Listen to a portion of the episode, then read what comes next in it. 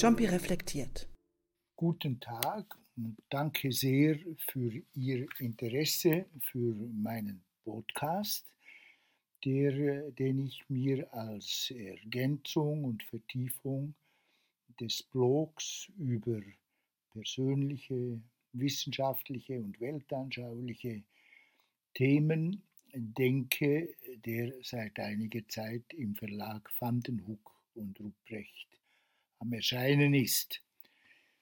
Ich möchte Ihnen heute noch einmal ein wichtiges Kindheitserlebnis berichten, äh, weil ich denke, das war für vieles von dem, was nachher vielleicht auch mehr wissenschaftlich kommt, von gewisser Wichtigkeit. Der Titel heißt Frühes Erleben von Schönheit. Etwas ganz Wesentliches, das mein Leben wie eine Art von Leitstern, der immer wieder unvermutet hinter Wolken aufblitzen konnte, ständig begleitet und vielleicht sogar ein Stück weit geleitet hat, scheint mir ein Gefühl für Schönheit zu sein, wie immer man dieses geheimnisvolle Konstrukt auch definieren mag. Das allererste Mal, dass ich Schönheit bewusst wahrgenommen und wie ein märchenhaftes Wunder erlebt habe, geschah nach meiner Erinnerung mit etwa fünf Jahren am Meer in Rimini, wo Mama mit meiner Schwester Lil und mir für einige Wochen in einem kleinen Strandhotel abgestiegen war, während mein Vater im Bergnest Mercatino Conca hoch über Rimini als Medico Condotto Gemeindearzt arbeitete. Eines sehr frühen Morgens, es muss etwa gegen fünf gegangen sein, standen Lil und ich unbemerkt von unseren Bettchen auf und beschlossen, am nahen Meer spazieren zu gehen, um nach Muscheln zu suchen. Kein Mensch war am Strand, kein Lüftchen ging, und das Meer dehnte sich still und glatt ohne das geringste Fältchen, wie ein frisch gebügeltes Seidentuch. Die Sonne war gerade aufgegangen, der Himmel wolkenlos, und über dem Wasser lag ein Hauch von Frische und Reinheit, wie wir beide dies noch nie gesehen hatten. Wie verzaubert marschierten wir Hand in Hand dem Meer entlang, immer weiter und weiter, fast ohne ein Wort zu wechseln, legten hier und da ein besonders schönes Müschelchen in unser Sandkästlein und kehrten erst dann wieder um, als die ersten Häuser von Riccione in Sicht kamen und uns zum Bewusstsein brachten, wie unglaublich weit wir schon gegangen waren. Im Hotel, wo unserem unerklärlichen Verschwinden wegen eine riesige Aufregung herrschte, tauchten wir in bester Verfassung erst nach zwei, drei Stunden wieder auf. Obwohl wir uns keinerlei Vergehens bewusst waren, empfing man uns bei gleichzeitig spürbarer Erleichterung mit einer gewaltigen Schelte. Doch sowohl Lil wie ich haben dieses gut 80 Jahre zurückliegende Erlebnis bis auf den heutigen Tag als kostbaren Schatz und zugleich mit einem Gefühl von geheimem Triumph im Gedächtnis bewahrt.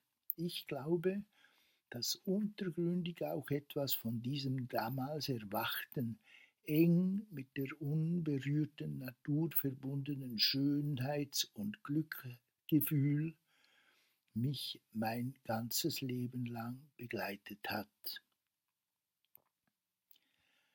An ein zweites und fast schreckhaftes frühes Gewahren von Schönheit erinnere ich mich aus etwa meinem zehnten Altersjahr, kurz nach dem Kriegsausbruch von 1939. Lil und ich wohnten damals mit Mama im verlassenen Kurort Grindelwald im Berner Oberland, wohin sich Mama mit uns aus nicht unbegründeter Angst vor einem vom Vater organisierten Kindsentführung versteckt hatte. Es war etwa neun Uhr morgens, tiefer Winter, bitterkalt der Himmel wolkenlos, unsere Pension Eigerblick zu hinterst im Tal lag noch immer in tiefem Schatten, während die Hänge talauswärts schon längst im warmen Sonnenlicht gleisten.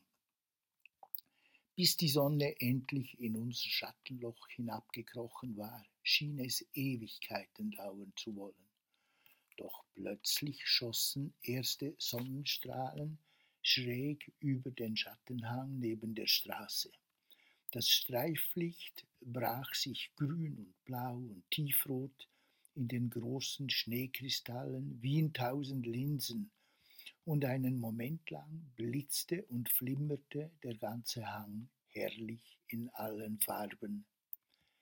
Sehr schnell war dann allerdings die Sonne voll da und der ganze Zauber verschwunden. Ein ähnliches Schauspiel habe ich später noch mehrfach erlebt, aber wohl nie mehr, so glaube ich, mit der gleichen freudigen Überraschung und Verzückung. Ein anderes noch ein anderes Schlüsselerlebnis aus der Kindheit zum Thema Schönheit äh, will ich noch berichten. Es ist ein Lichtbildervortrag von einem Pfarrer namens Friedrich Hutzli aus dem Nachbardörfchen Fechigen, dem ich als etwa Zwölfjähriger im Worber Sekundarschulhaus beiwohnte. Seine wunderbar farbigen Herbstbilder machten mir mit einem Schlag und diesmal verdauernd, bewusst, dass die Welt voll von verborgenen Schönheiten ist, an denen wir heute, an denen wir gewöhnlich achtlos vorübergehen. Seither meine ich zu wissen, dass es hinter der Alltagswirklichkeit immer noch eine andere Art von Wirklichkeit oder vielmehr noch viele andere Wirklichkeiten gibt, deren ganze Schönheit oder auch Schrecklichkeit, denke ich heute, zu sehen wir nur in besonderen Momenten fähig sind.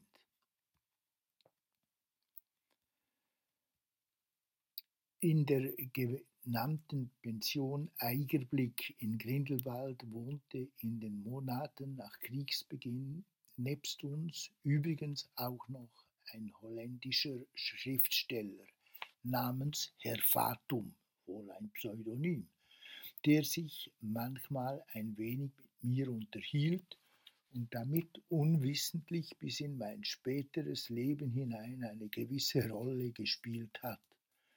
Eines Tages fragte er mich nämlich nach meinem genauen Namen.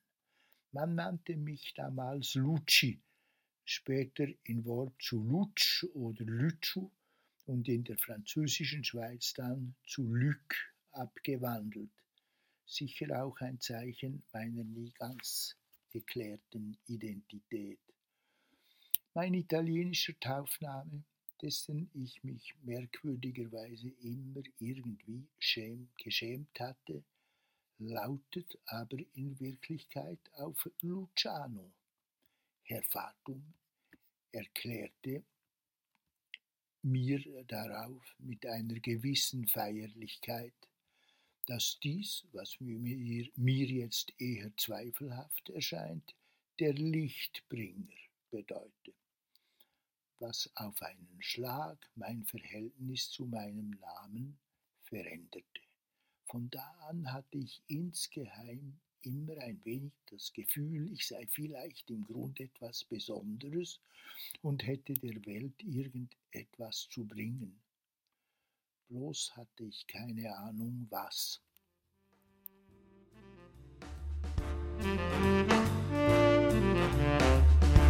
Jumpy reflektiert. Ein Podcast von Fandenhoek und Ruprecht.